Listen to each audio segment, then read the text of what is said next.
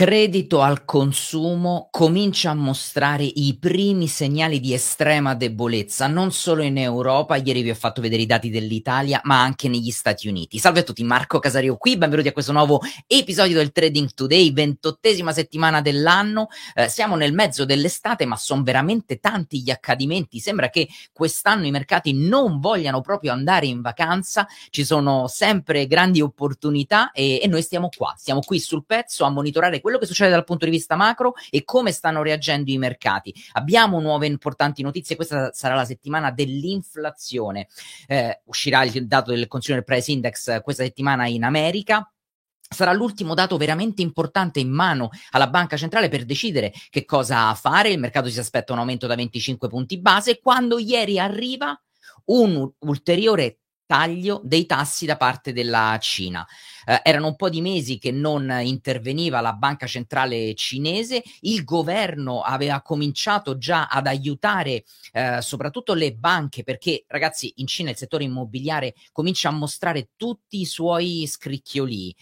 Il settore commerciale è un settore enorme in Cina e le banche che cominciano a sentire la pressione di chi non riesce a restituire il mutuo che ha preso, vuol dire problemi grossi, problemi che possono diventare sistemici. Ovviamente la Cina vuole evitare come la peste questa situazione e quindi ha chiesto l'intervento della banca centrale, che ieri ha tagliato i tassi per cercare appunto di sostenere l'economia in generale, un'economia che fa fatica a ripartire, ma in particolare ci sono dei settori che sono più deboli di altri. Uno di questi, anzi sicuramente il primo dei settori più in difficoltà degli altri, è proprio quello del real estate, è l'immobiliare. Anche andando a vedere, sempre parlando di dati macroeconomici, i numeri delle insolvenze, vediamo che come rate of change, come tasso di cambio mese su mese, questo dato continua ad aumentare, come continua ad aumentare il tasso di disoccupazione, che a livello diciamo totale complessivo non è altissimo rispetto alla media degli ultimi 5 anni, ma se andiamo, come facciamo sempre, vi dico, spacchettare il dato e andiamo a vedere che cosa c'è sul dato, nel senso cosa c'è sotto al cofano, scusate mi sono un attimo distratto guardando la chat, andremo a notare che la fascia di età tra i 16 e i 24 anni è la più colpita, con un tasso di disoccupazione di quasi il 21%. È un massimo degli ultimi 5 anni. Quindi, insomma, capite bene che avere una disoccupazione su quella che è la forza lavoro principale, cioè la fascia giovane, avere un 21% di disoccupazione è veramente un problema. Quindi sono molteplici le difficoltà che deve affrontare la Cina. Come reagisce la finanza, quindi la parte finanziaria, a questo taglio dei tassi? Andiamolo a vedere dal punto di vista prima dell'Hang Seng, che fa la terza candela. Questa è la candela, ragazzi, già dei domani, quindi questa qui è la candela che chiude con mezzo punto percentuale oggi, stamattina. Andiamo a vedere il CSI 300 invece che cosa ha fatto, situazione simile, perché la candela di oggi chiude con uno 0,65%, quindi il mercato finanziario prende positivamente ovviamente questa manovra di allentamento delle politiche monetarie, proprio in una condizione, in cui una situazione in cui ci sono la maggior parte delle banche sta mettere in pausa o comunque deve ancora arrivare al picco dei tassi di interesse, come per esempio negli Stati Uniti, come per esempio in Europa, a dire la verità. E cominciamo nelle due regioni a vedere i primi problemi sul consumer credit. Perché avvengono, ragazzi? Dovete pensare che con una curva dei rendimenti che è altamente invertita, qual è il settore che tende a soffrire di più e che deve proteggersi? È il settore bancario. Ieri sono usciti i dati che vi posso andare a far vedere ovviamente qua, questi sono pubblicati dalla Fed, quindi dati assolutamente ufficiali sul consumer credit, e se andate a scartabellare i dati vedrete che c'è una fortissima diminuzione. Considerate che c'era un'aspettativa intorno ai 20 miliardi di dollari previsti come credito dato al consumo, ai consumatori, e ci siamo invece stampati a 7,4 miliardi ovviamente di dollari, quindi meno della metà, ed è qui che quindi vediamo una grande contrazione. Vi dicevo prima, una curva dei rendimenti invertita mette sotto pressione i libri contabili delle banche. Quindi che cosa devono fare le banche per proteggersi? Devono alzare gli interessi, cioè possono fare due cose in realtà. Visto che cominciano a vedere poca convenienza nel prestare credito a privati e ad aziende, quello che fanno, alzano gli interessi. Quindi non tutti più si possono permettere di prendere dei finanziamenti o di prendere dei mutui. Per questo motivo alzano anche gli interessi negli Stati Uniti sulle carte di credito, che hanno rotto un nuovo massimo. Ci siamo attestati al 22,2%, quindi massimo storico, e anche questo creerà dei problemi, ragazzi, perché i consumatori che stanno utilizzando la carta di credito per spendere soldi, tra l'altro oggi inizia l'Amazon Prime Day, staremo a vedere come andrà l'Amazon Prime Day in questo periodo particolare. Per ora, a dire la verità, i consumatori stanno continuando a scendere, stanno continuando, scusate, a spendere, ma quei soldi dovranno essere restituiti con interessi che diventano sempre più cari. E questo ci fa diciamo che questo scenario mette in difficoltà non solo il settore immobiliare, che comunque dobbiamo dire ha tenuto molto bene questa situazione, ma se andiamo a vedere il prezzo delle auto usate è sceso del 4,2% mese su mese, e considerate che questo è il calo più grande da aprile 2020, quindi insomma c'è difficoltà sicuramente, e la componente, sapete, delle auto sia nuove che usate è una componente importante per il calcolo del Consumer Price Index. E dicevo prima, è uscita anche un altro dato importante sull'aspettativa. Questo è un soft data ed è il survey che viene fatto ai consumatori da parte della New York Fed, la banca federale di New York.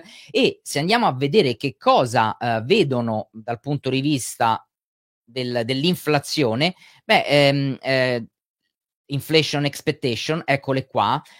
Nei prossimi 12 mesi i consumatori vedono l'inflazione al 3,8%, che da un certo punto di vista potrebbe essere positivo, ma vuol dire che tra un anno ancora non siamo arrivati al 2%, che è il numero a cui vuole arrivare la Banca Centrale Americana. Quindi poi staremo a vedere questo che cosa significherà. Oggi i mercati, l'Europa è di nuovo in verde, terza sessione in verde anche per l'Europa. Il FTSE MIB fa mezzo punto percentuale, così come il DAX, che si riporta nella parte superiore di questo rettangolo di attenzione che avevamo disegnato qualche tempo fa. In America abbiamo il VIX che diciamo si è un pochino allontanato dalla parte bassa, qui eravamo intorno ai 12,80, siamo tornati sotto i 15, siamo a 14,95, siamo ancora a valori piuttosto bassi. L'S&P 500 ieri è riuscito a chiudere comunque in positivo 0,16%, oggi sta facendo già lo 0,17%, e così come il Nasdaq. Ricordiamoci che siamo all'inizio della stagione degli utili, occhi puntati sulle 7 aziende che praticamente stanno tirando in alto il mercato. Apple in prima battuta, ma poi Microsoft, Google e Nvidia. Ovviamente il settore ormai dei semiconduttori e dell'intelligenza artificiale è la grande narrativa che in Q2 ha portato in alto il mercato. Staremo a vedere se avrà la stessa forza in questo secondo semestre dell'anno. A proposito di secondo semestre dell'anno, ragazzi, oggi si comincia. Oggi faremo una diretta un pochino più veloce, proprio perché voglio mantenere le energie e voglio ripassare bene la presentazione che ci sarà per il Summer Camp. Primo appuntamento del Summer Camp. Cos'è il Summer Camp? Sono 8 appuntamenti, 8 lezioni in diretta che terrò io personalmente, nelle quali andremo a toccare i vari punti del mondo del trading, degli investimenti di medio e di lungo termine, macroeconomia. E oggi c'è il primo appuntamento alle 18:30. Sono tutti appuntamenti gratuiti, ragazzi, quindi se non siete ancora iscritti vi consiglio di farlo. Il link è questo, ve lo metto qua in chat. ed eccolo qui. E se non potrete partecipare oggi alle 18.30 non vi preoccupate, perché la registrazione poi tra qualche giorno vi verrà fornita, e oggi ci sarà un appuntamento molto importante, perché parlerò di macroeconomia e soprattutto del regime economico in cui ci troveremo in Q3 e in Q4, e quindi quali saranno gli asset e i sottostanti che ci daranno un vantaggio statistico più alto e sui quali io stesso concentrerò la mia watchlist. Questo di solito è il, non di solito, questo è l'appuntamento trimestrale più importante e per tutti gli iscritti al Macroverse, perché questo è un webinar a cui si può accedere solo essendo iscritti al Macroverse. Ho deciso di aprirlo a tutti e soprattutto ho deciso di aprire il Summer Camp con questo importantissimo webinar, quindi sarà utilissimo. Considerate, ho collezionato più di 130 slide nelle quali andrò a darvi una visione molto completa su quello che sta succedendo dal punto di vista macroeconomico e ovviamente finanziario, perché noi queste cose, io queste cose non le guardo fine a se stessi. Per me tutte queste informazioni che colleziono all'interno del mio processo quantitativo mi servono solo a prendere decisioni oggettive con alta probabilità di esecuzione positiva. Basta, questo è il mio unico obiettivo, e oggi quindi vedrete un pezzo del mio processo macro, che è la mia mappa, no? Oggi vedrete la cartina che poi utilizzerò nei prossimi trimestri Q3 e Q4. Bene, quindi ancora, se non siete iscritti, iscrivetevi. Le inflation expectation ve le ho fatte vedere. Ho parlato prima dell'Europa, che oggi è in positivo nonostante siano andati per il dato del Sentix, che è il sentiment in Europa. Per la quinta volta consecutiva siamo andati in calo, meno 22,5, molto negativa la fiducia nei confronti della Germania, eppure il mercato finanziario sale. E anche di questo disallineamento parleremo nel webinar di oggi. Ragazzi, per tutti quelli che si sono già iscritti, comunicazione di servizio, lasciatemelo fare. Ho già mandato questa mattina le mail con il link al webinar. Non vi preoccupate, se non siete iscritti e vi iscrivete adesso vi verrà automaticamente inviata, ma se eravate iscritti e non l'avete ricevuta, il mio consiglio è di andare a vedere nello spam. Alcuni di voi non avevano confermato le mail dopo che si erano iscritti, e ho visto che qualche mail mi è tornata indietro perché avevate scritto male la vostra email. Vi faccio un esempio: invece di scrivere gmail.com, ho visto che qualcuno aveva per esempio scritto gmail.com senza la L, un errore tipografico, ma che non vi permette di ricevere le mail. Quindi vi consiglio di andare a vedere nello spam o di reiscrivervi, magari anche usando un'altra mail, per essere sicuri. Bene, allora andiamo a vedere un pochino, non vediamo da un pochino, ragazzi, quelli che sono i trend che ci propone l'applicazione Quantest sull'S&P 500 e sul Nasdaq, che poi lo facciamo anche in Europa, perché c'è una situazione interessante, ovvero sul trend di medio e di lungo termine siamo rialzisti da 50 giorni, quindi praticamente vuol dire 2 mesi, pieni in cui il trend è rialzista. Siamo arrivati invece in neutrale da 3 giorni, perché vedete che c'è stato questo ritracciamento del prezzo che quasi non c'è arrivato, è arrivato nella parte bassa del mio dei miei livelli di attenzione. Queste bande qui, queste non sono bande di Bollinger, ragazzi, sono le mie bande personalizzate con un algoritmo personalizzato che tiene conto, a differenza delle bande di Bollinger. Perché non uso le bande di Bollinger, ragazzi?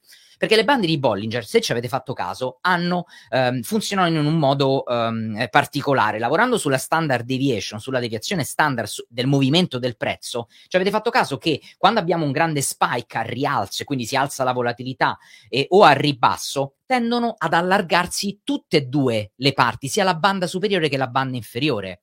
E questo personalmente al mio processo non serve, non mi aiuta, perché a seconda di dove si sviluppa la volatilità voglio che si muova di più la banda dove la volatilità è esplosa.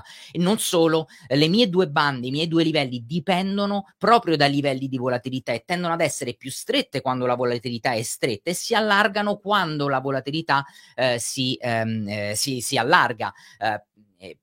se ci pensate da un certo punto di vista, è semplice il pensare il motivo, ed è perché mi posso aspettare movimenti più ampi sul corpo della candela quando c'è più volatilità. Attenzione, volatilità vuol dire movimenti sia verso il basso ma anche verso l'alto positivi, grandi, quindi non lo dimenticate. Comunque l'S&P 500 è rialzista sia nel medio che nel lungo termine e è diventato neutrale da 3 giorni. Andiamo a vedere che cosa ci dice invece il Nasdaq e poi andiamo a vedere anche l'Europa, ragazzi.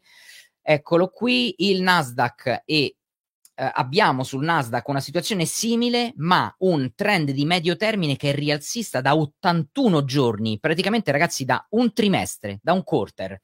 Siamo al rialzo secondo i miei trend, e da 62 giorni sul lungo termine, che vuol dire 2 mesi e mezzo per quanto riguarda il lungo termine. Beh, dal grafico si capisce bene qual è l'andamento. Siamo diventati anche sul Nasdaq, questo ritracciamento che c'è stato di qualche giorno fa ci ha fatto tornare in neutrali anche sul Nasdaq, e badate bene, per chi fa trend following è positivo, perché gli rimangono ancora molto forti 2 trend di medio e di lungo termine rialzisti, ma siamo in un ritracciamento. Vedete qua, tutte le volte che nel passato qui, in questo momento rialzista, ci sono stati dei ritracciamenti, vedete che a volte nemmeno sono arrivati nella parte bassa dei livelli di attenzione, il prezzo poi che cosa ha fatto? È salito, è salito, è salito, è salito ed è salito.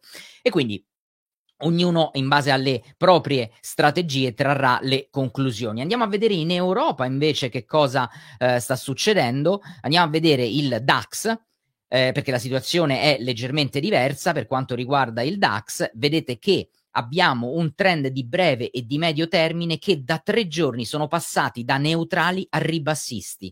Quindi la situazione per il DAX è, per l'Europa e in particolare per l'indice tedesco, è ribassista nel breve e nel medio termine, mentre rimane rialzista nel lungo termine. Tra l'altro da 131 giorni rimane rialzista. Infatti se lo vedete qua, questo è il grafico degli ultimi 6 mesi, comunque siamo al rialzo, ma vedete che nell'ultimo periodo non è che il prezzo si è mosso ed è andato da nessuna parte, con il ritracciamento che c'è stato nei giorni precedenti siamo passati da neutrali a ribassisti. Discorso per, andiamo a prendere il FTSE MIB, andiamo quindi in Italia, e oggi parlerò di Italia, ragazzi, e qui abbiamo in Italia un trend che nel medio termine e nel lungo termine è rialzista, quindi abbiamo una situazione più forte come price action, perché siamo in neutrale nel breve termine rispetto al DAX. Quindi l'Italia continua, e lo è già da parecchio tempo, ad essere più forte della Germania. Del resto la Germania sta affrontando una recessione tecnica a tutti gli effetti, perché abbiamo avuto 2 letture negative. Bene, interessante, non vedevamo da un po' i livelli di attenzione, ragazzi. Su Quantest i livelli di attenzione e i trend ce li avete su moltissimi e differenti, ce l'avete anche sulle materie prime, quindi potete andare a vedere, non so, il gas naturale. Qui se aprite il gas naturale vedete che avete i trend e i livelli di attenzione, siamo neutrali sia sul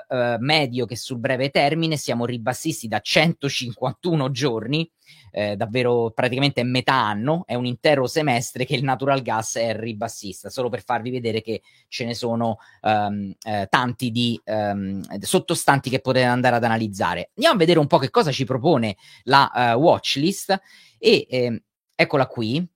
Vedete che la watchlist ci propone molte proposte in bullish, rialziste, anche se poche con un rischio rendimento superiore all'1,2.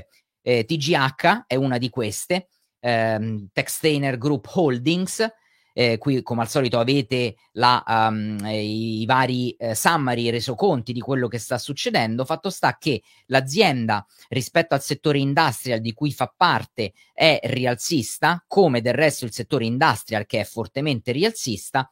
Qui c'è una situazione interessante perché abbiamo trend di medio e di lungo termine che sono tutti e 2 rialzisti, il prezzo qua sta accumulando, è arrivato sulla parte bassa dei livelli di attenzione, il trend di breve termine, scusate, è tornato neutrale, ed è per questo che la watchlist di Quantest ce la sta proponendo, ed è tra quelle con un vantaggio statistico, quella che espone il rischio rendimento maggiore. Qui ce ne abbiamo altre di aziende con il rischio rendimento e vedete qua, andiamo per esempio a cliccare su Tesla. Cosa ci dice Tesla? Tesla ci dice che siamo arrivati a medio e lungo termine sono rialzisti e il breve termine da un giorno proprio è diventato neutrale perché ha toccato la parte alta dei livelli di attenzione e adesso sta ritracciando. E in passato quello che è successo sui ritracciamenti più o meno lunghi, il prezzo poi è partito, ma vedete che il grafico è comunque un grafico diverso. Andiamo a vedere un po' cosa sta facendo il consumer discretionary. Quindi Tesla è rialzista esattamente come il suo settore. Tesla non fa parte del Nasdaq, ragazzi, ovviamente lo sapete, ma fa parte del consumer discretionary. Non solo, Tesla e Amazon si fanno il 42% dell'intero settore consumer discretionary di cui fanno parte. Bene ragazzi, dai, direi di chiudere qua oggi la diretta, magari domani ci facciamo un bel approfondimento sulle materie prime. Non mancate stasera al Summer Camp 18:30 di nuovo. Vi mando anche adesso un messaggio sul canale Telegram, ma è semplicemente, basta che andate alla pagina marcocasario.com, anzi se andate su Marco Casario dovreste trovare un banner proprio a, eccolo qua, a inizio pagina. Cliccate e vi iscrivete. Non vedo l'ora di aprire e fare a tutti, e vi voglio veramente in grande partecipazione per il webinar di oggi. Noi ci vediamo appunto alle 18:30. Buon trading a tutti, ciao!